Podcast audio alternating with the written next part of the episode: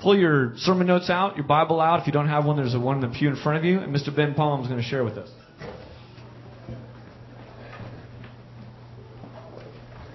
Good morning.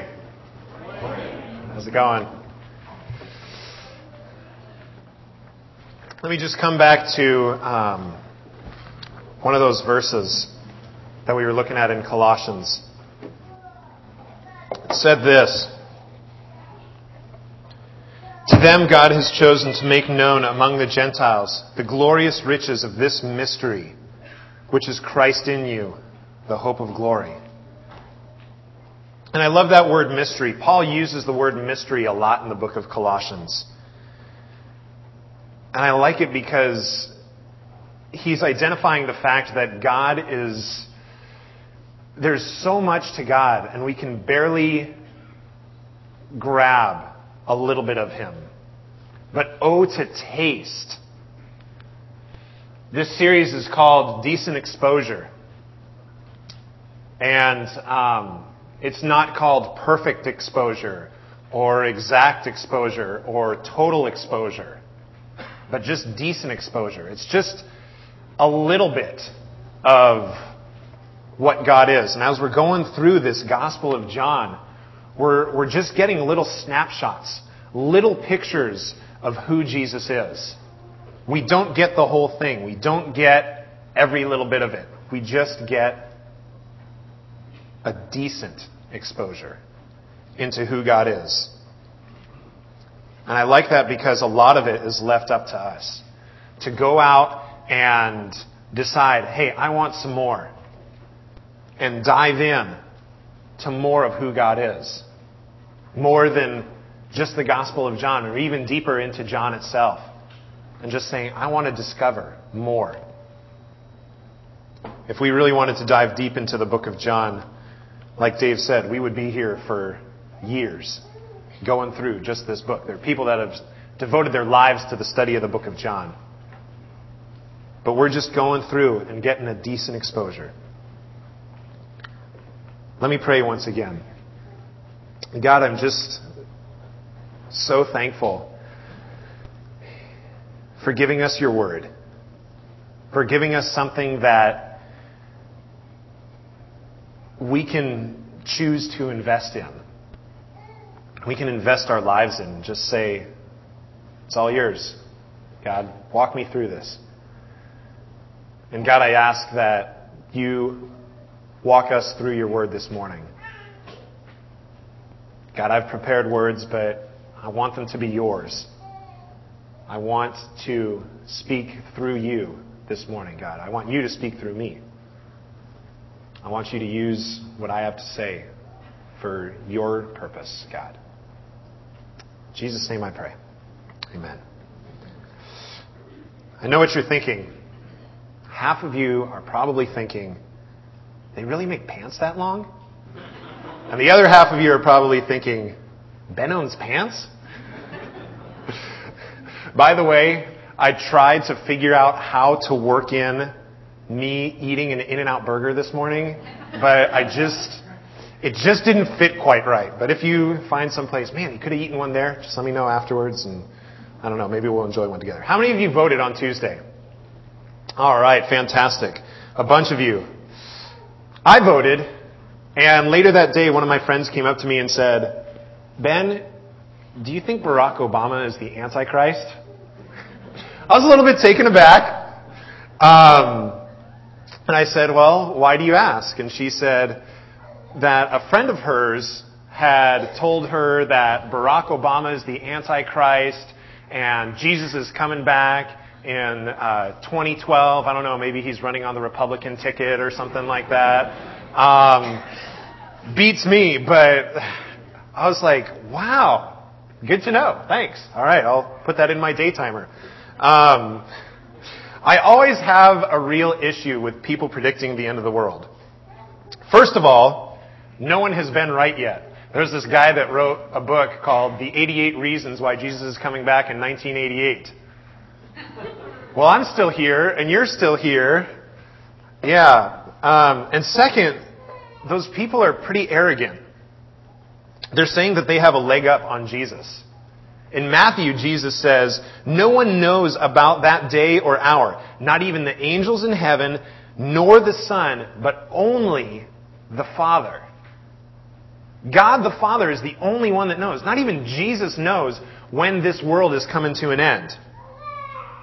And if not even He knows, how dare they think that they're better than Him? Believe it or not, we do this. Often. Not with like the end of the world stuff, but with other things. We have our own ideas of how life should be played out. And we march to our own beat, often ignoring God's much better plan for us. We make decisions without asking Him. We make plans without praying. We'll even up and move from our home, take a different job without any Bible study or prayer. Jesus doesn't want it this way. Not then, not now. It's time for you to be overruled. Your ideas, your plans. So this is what we're going to talk about this morning. We're going to dive in to John chapter 7. So if you do have your Bibles and you don't have them open yet, open up to John chapter 7. If you haven't pulled it out yet, pull out this cool little nifty sheet that does say you overruled on the top. It's not by accident that it matches up with the PowerPoint. Um, and we're going to look at this passage Jesus going to the Feast of the Tabernacles. Let me read it for you. Starting in verse 1.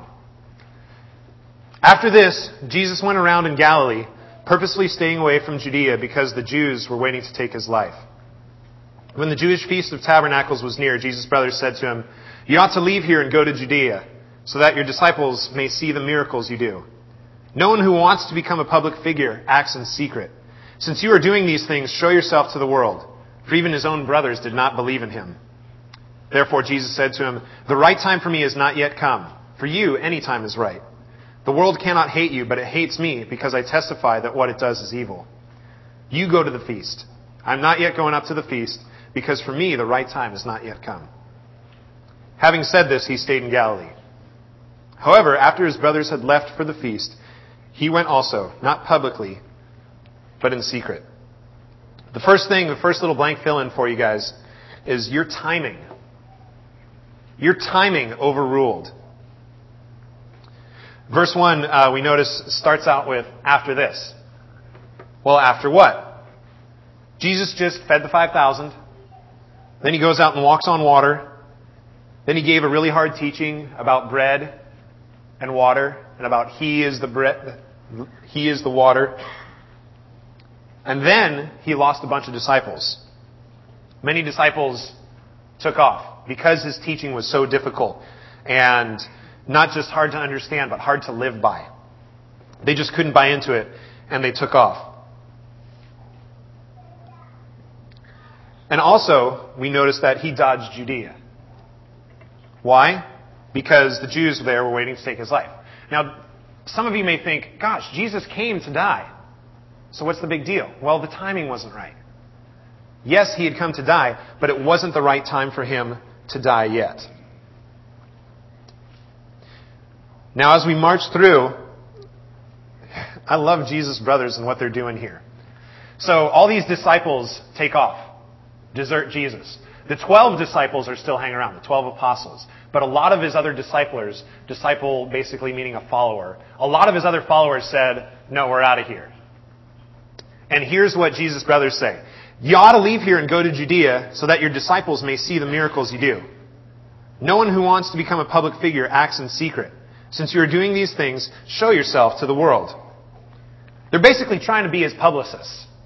They're basically trying to be like, Jesus, you just lost a bunch of people. Okay, now here's the five ways we can get them back. Okay? We gotta go over here and you gotta perform at least three miracles and you got to make sure that you say this and this and this. I'll write a couple of the speeches for you. I got it taken care of. All right, just smile. You know, don't do anything stupid between now and then. Um, you know, kind of like McCain and Obama advisors right before the election. You know, they're trying to, okay, we got to recover as many votes as we can. You know, and the different politicians stayed in different areas, and you know, I got to get more people. I got to get more. But Jesus knew that the timing wasn't right. And this wasn't the only time when he brought up the issue. As I went through, I've got three different points today, and with each one of these, I went through the book of John and just saw other areas that this came up. And as far as timing, Jesus' timing, this came up a lot of other times. So start flipping. Uh, flip back to John chapter 2. John chapter 2, verse 4. We'll come back to 7, I promise. Um, Jesus changes water. Jesus is at a wedding and they run out of wine. And his mom comes up to him and says, Hey, they have no more wine. And Jesus says, Dear woman, why do you involve me? My time has not yet come. Okay? There's one instance of Jesus talking about timing. Flip over to chapter 4, 23. He's talking to a Samaritan woman at a well. You Samaritans worship what you do not know. I'm in verse 22. We worship what we do know, for salvation is from the Jews. Yet a time is coming and has now come when the true worshippers will worship the Father in spirit and in truth. For they are the kind of worshippers the Father seeks. It hasn't been this way before, but the time is coming. Jesus again is addressing this, this issue of timing. In 435, he says this, Do you not say four more months and then the harvest? I tell you, open your eyes and look at the fields. They are ripe for the harvest. Timing is now. Now is the time to start going out, to start sharing. Flip over past our chapter to chapter 12. So Jesus has been saying the time is not yet right. He says it again in 7. The time is not yet right. In chapter 12, verse 23, he says, The hour is come for the Son of Man to be glorified. 1227, he says, Now my heart is troubled, and what shall I say? Father, save me from this hour? No, it was for this very reason I came to this hour. Jesus knew, hey, now the time has come. He's talking a lot about timing. There was a right time for him to go and die. There was a wrong time for him. Jesus had a very specific time in mind. And it all worked out, not only because he was focused on it, but also because it aligned with God's will. To help illustrate this idea, I want to talk to you about how I met Laura. I met Laura like six or seven years ago. Eight years ago. Something like that. Um, eight years ago. Eight years ago. She knows. I met her at Foothill College, and instantly I thought, and I, this is the first thing I thought when I saw her. I said, "This is the most beautiful woman I have ever seen." Um, that's a good first thought. Um, but five years later was when I first asked her out. Five years.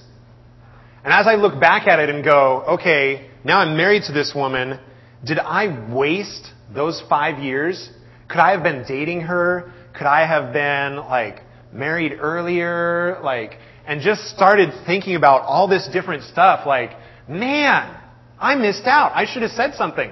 I even found out that all during, all during those five years, I didn't ask her out because I was afraid that I would get shot down. It turns out, all during those five years, she liked me. I was like, ah, I missed the boat. But now, as I'm looking back at it, I go, no, I didn't miss anything. I'm married to her. And I look back at those five years and go, I grew up a lot. I'm not the same guy I was when I first met her. And I'm glad I had that time. But of course, back then, I didn't know that. And it's just a great illustration of how here I had my idea of what timing would have been right or would have been perfect. But God had a beautiful plan in mind. Here the disciples and Jesus' brothers are like, hey, time is now. Let's go grab some more disciples. We lost some. But Jesus had another idea. And I want you to catch that His timing is so much better than ours. We have our own ideas. We have our own agendas. We have our own time. But our timing needs to be overruled by Jesus' timing. By catching that God's got a plan and it's so much better than ours. Because He can see what's coming next and He's trying to prepare us for what's coming up. Our timing overruled. We read verses 8 through 10, and some of you might have looked at that and went, something's a little off here. Let's look at that again. John chapter 7, verses 8 through 10. Jesus is talking. You go to the feast. He's talking to his brothers. I am not yet going up to this feast because for me, the right time has not yet come. Having said this, he stayed in Galilee. However, after his brothers had left for the feast, he also went, not publicly, but in secret. Wait a minute. I thought he said he wasn't going. But he went. This is something that, if some of the people who were opposed to the Bible really knew their Bible, could point out and say, hey, this is wrong. You know, Jesus lied here. He's a sinner. But I think the truth of this can be read if you read it carefully. The truth of this can be found and why this discrepancy actually works out. You go to the feast. I am not yet going up to this feast because the time, because for me, the right time has not yet come. Jesus not only had a timing issue with these guys, but he also had a specific agenda in mind. And that's the second one. Your agenda overruled. Jesus had an idea of what he was going to do. And if he went at that specific time with his brothers, they would have paraded him around and said, hey, sign up with this guy. Get your email on the list. We'll contact you. But that's not what he was trying to do. Jesus wasn't going there to drum up a bunch more people, have a bunch more followers. That wasn't his goal. That wasn't his agenda. And so he let his brothers go and waited so that he could come not only at the right time, but also, with his own agenda. Your agenda overruled. So this whole thing in chapter 7 is going on during the Feast of the Tabernacles. And I got to sit down with Carol a little bit and talk to her about what the Feast of the Tabernacles is. And um, the Feast of the Tabernacles is a pilgrimage to Jerusalem. It's one of three feasts that involve a pilgrimage. So basically, getting up and going somewhere. So, Jews from all over would get up and go to Jerusalem and basically build these little um, huts, booths, however you want to call them. They, they built these little tents, basically, and camped out around Jerusalem for a week. And there's all these different symbolic reminders um, that were aspects of the feast. But the thing to catch is that all these Jews were all in one location. And thinking through the mind of the brothers, they're like, all right, tons of people in one place, let's go do some campaigning. Let's drum up. Imagine a similar event here in the U.S., you know, a bunch of people gathering. Can you imagine like all of California going down and gathering in LA for one big event? How foolish would it be for McCain or Obama to pass up that and say, no thanks, I don't want to go to that. I want to go to some podunk town out in the middle of nowhere instead. No, of course, they'd want to go and get all these followers. And I know that some of you are thinking, no, if they didn't go, there's probably a reason, and trying to come up with your own reasons as to why they wouldn't necessarily show up there and stuff like that.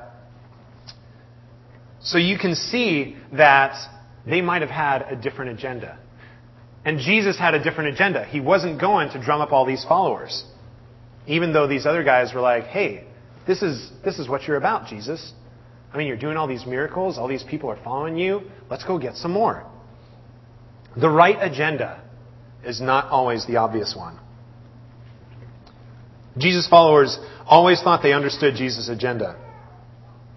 And you can flip along with me if you want. I'm going to fly back through the book of John. You can just listen if you want either way. But I'm going to go back to John chapter 4, 31 and 32, where Jesus uh, has just finished talking with the Samaritan woman at the well. His disciples urged him, Rabbi, eat something. But he said to them, I have food to eat that you know nothing about. The disciples had an agenda. They were thinking, oh, Jesus is hungry. Can you imagine them coming up to him and saying the same kind of thing when he was out in the desert fasting? Jesus, put some meat on those bones. We got a problem here. Jesus had a different agenda. Jesus had a different plan in mind. In chapter 5, verses 41 to 44, he says, I do not accept praise from men, but I know you. I know that you do not have the love of God in your hearts. I have come in my Father's name, and you do not accept me. But if someone else comes in his own name, you will accept him. How can you believe if you accept praise from one another, yet make no effort to obtain the praise that comes from the only God? They might be thinking, Jesus came because he wasn't getting enough praise in heaven. Let's, let's get people around him and, and praise him and worship him. But that's, that's again not Jesus' agenda. He wasn't here to drum up a lot of praise. Man, you know, the angels just aren't cutting it. So I'm going to come down here and, and get a little bit more praise. Please. No, that wasn't it at all. In 627, it says this Do not work for the food that spoils, but for the food that endures to eternal life, which the Son of Man will give you. Dave and Kurt just talked about this for the last couple of weeks, talking about how Jesus is real food. And a lot of these people, after seeing the feeding of the 5,000, were like, hey, Jesus came to be my personal Safeway. He's here to give me a bunch of food. And Jesus is like, no, no, no, that's not it. You're not understanding this. Jesus has a different agenda. In chapter 8, even if I testify on my own behalf, my testimony is valid, for I know where I came from and where I am going. But you have no idea where I come from or where I am going.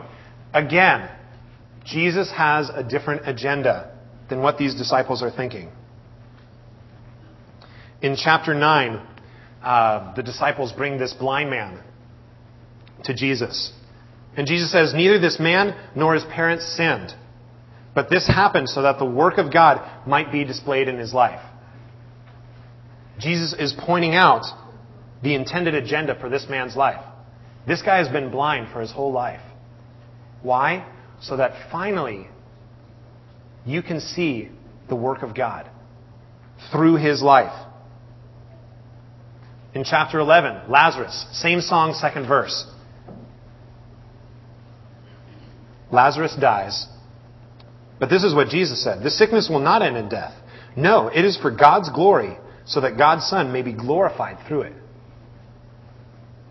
Again, I mean, think about Mary and Martha. Their brother dies, and they just can't understand why. But Jesus has a different agenda, He's got a different plan. Even Peter, taking a sword and chopping it off, chopping off the ear of the guard as Jesus is being arrested. He's, he's trying to stop Jesus from what Jesus came to do. He had a different agenda in mind. He was like, no, Jesus didn't come here to be arrested. Jesus didn't come here to be killed. When in fact, wake up, Peter. Jesus has said it over and over again. This is what I'm here for. Jesus had a different agenda.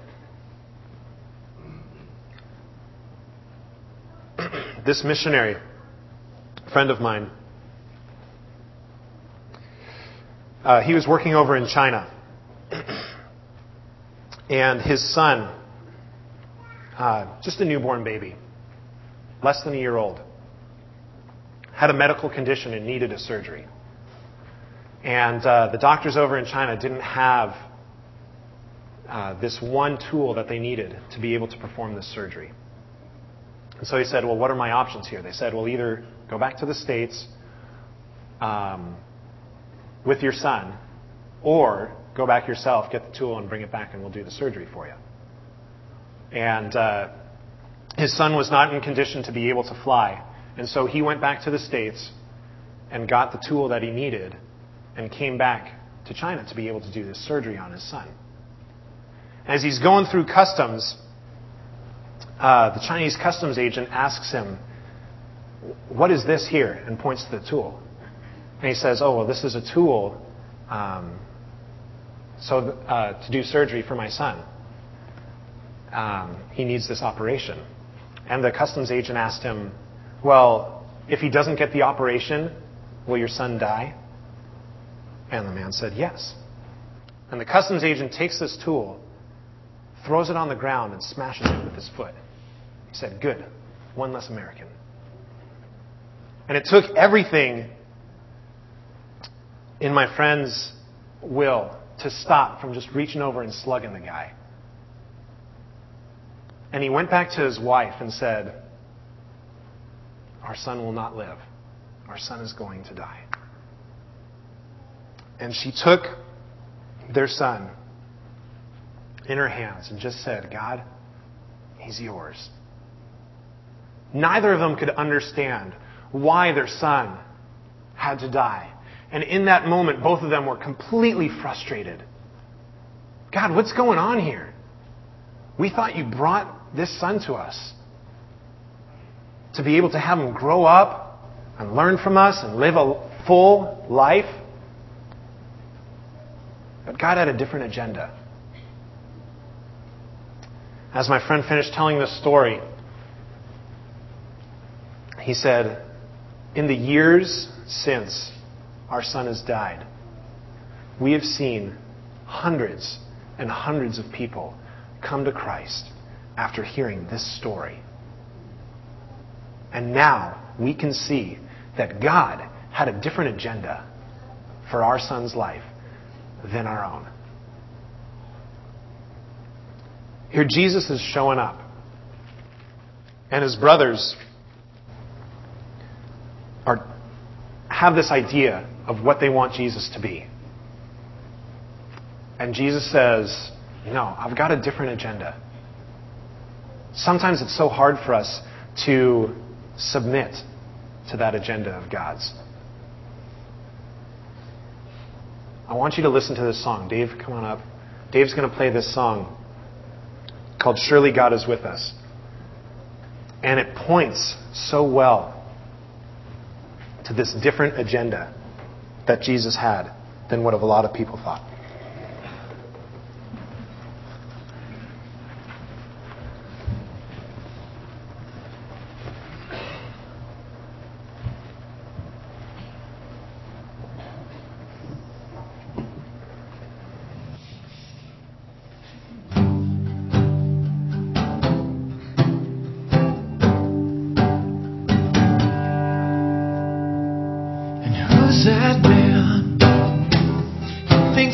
Prophet. I wonder if he's got something up his sleeve. Where's he from? And who is his daddy? There's rumors he even thinks himself a king. A kingdom of paupers, of simpletons and rogues. The whores all seem to love him, and the drunks propose a toast, and they say, Surely God is with us. Surely God is with us, and they say, Surely God is with us today. That man? He says he's a preacher. Well, he must be. He's disturbing all our peace. Where does he get off? What is he hiding? And every word he says, those fools believe. Who can move a mountain? Who would love their enemy? Who could rejoice in pain and, and turn the other cheek and still say, Surely God is with us. Surely God is with us. And they say, Surely God is with us today. Surely God is with us.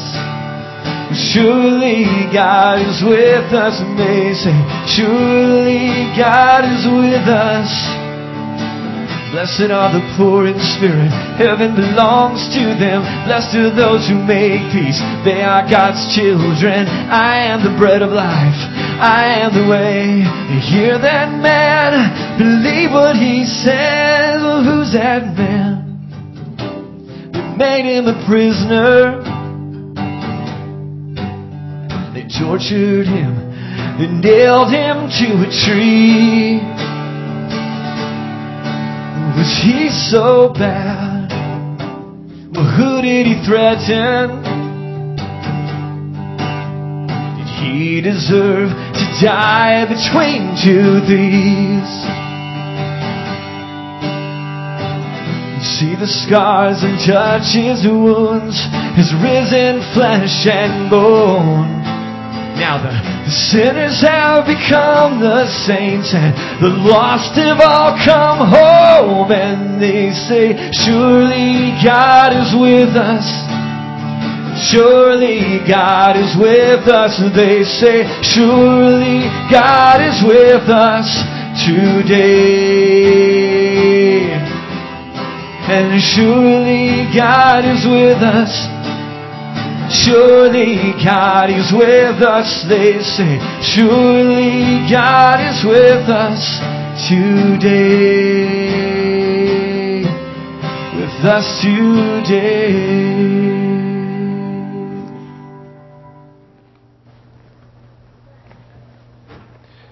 Thanks, Dave.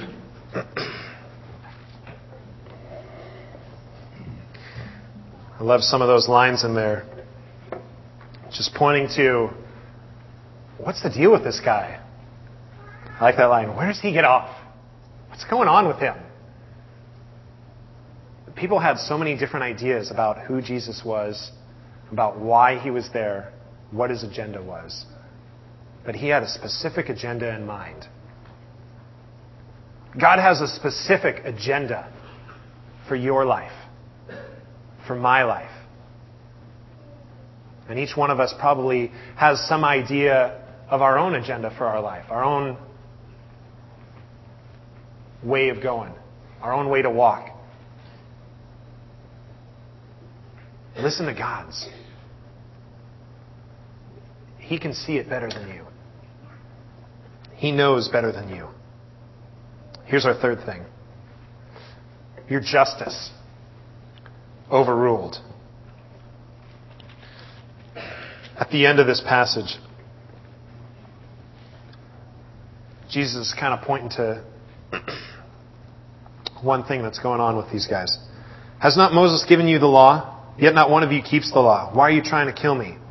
You are demon possessed, the crowd answered. Who is trying to kill you? Jesus said to them, I did one miracle, and you are all astonished.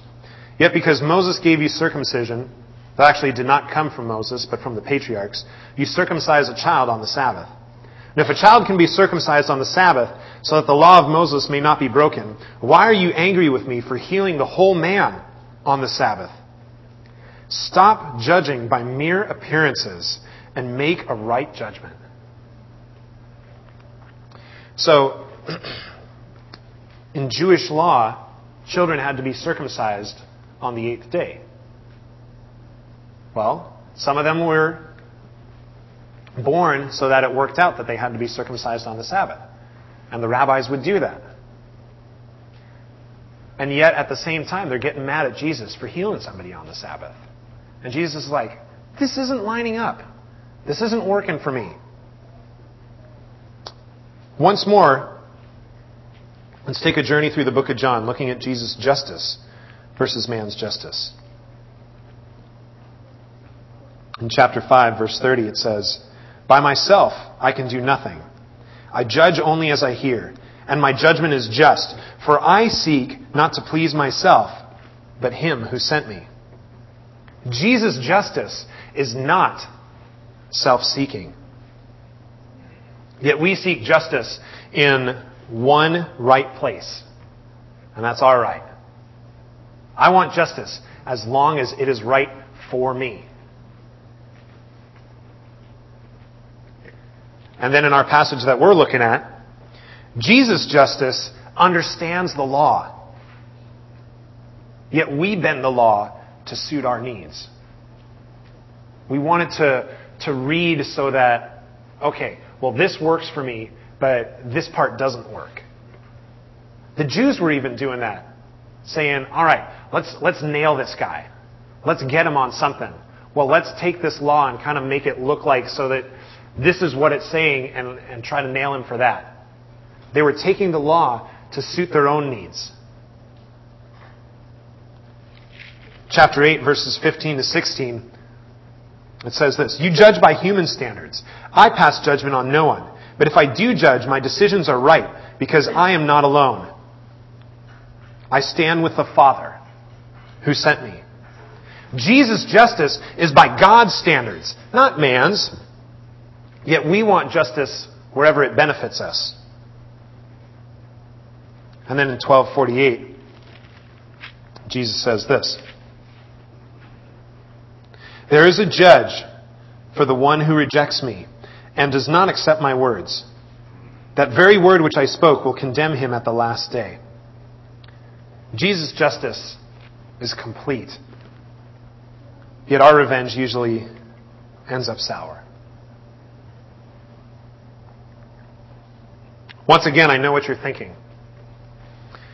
You're thinking, how can I know the difference between God's timing and mine? Between His agenda and mine? Between His justice and mine? The answer is very simple. You can't. You cannot always know. But you can try.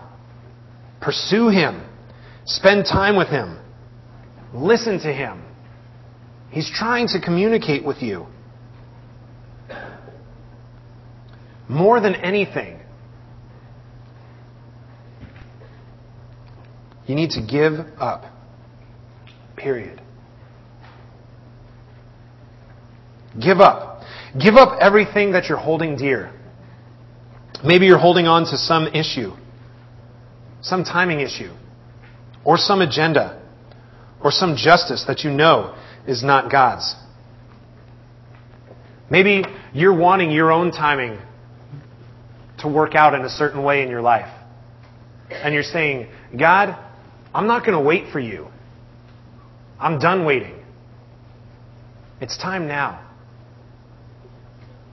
Maybe you've got your own agenda and you're pursuing one certain thing and saying, This is where my life needs to go. Maybe you're pursuing a career, maybe you're still in a career that you thought was just the right spot. But God has a different thing in mind for you. Maybe there's some certain issue that you just cannot let go. And you're saying, No, I'm going to handle it this way. I don't want to listen to you, God. I have my own agenda. Maybe there's some type of justice that you're trying to hang on to. And you're saying, I want this to be right for me.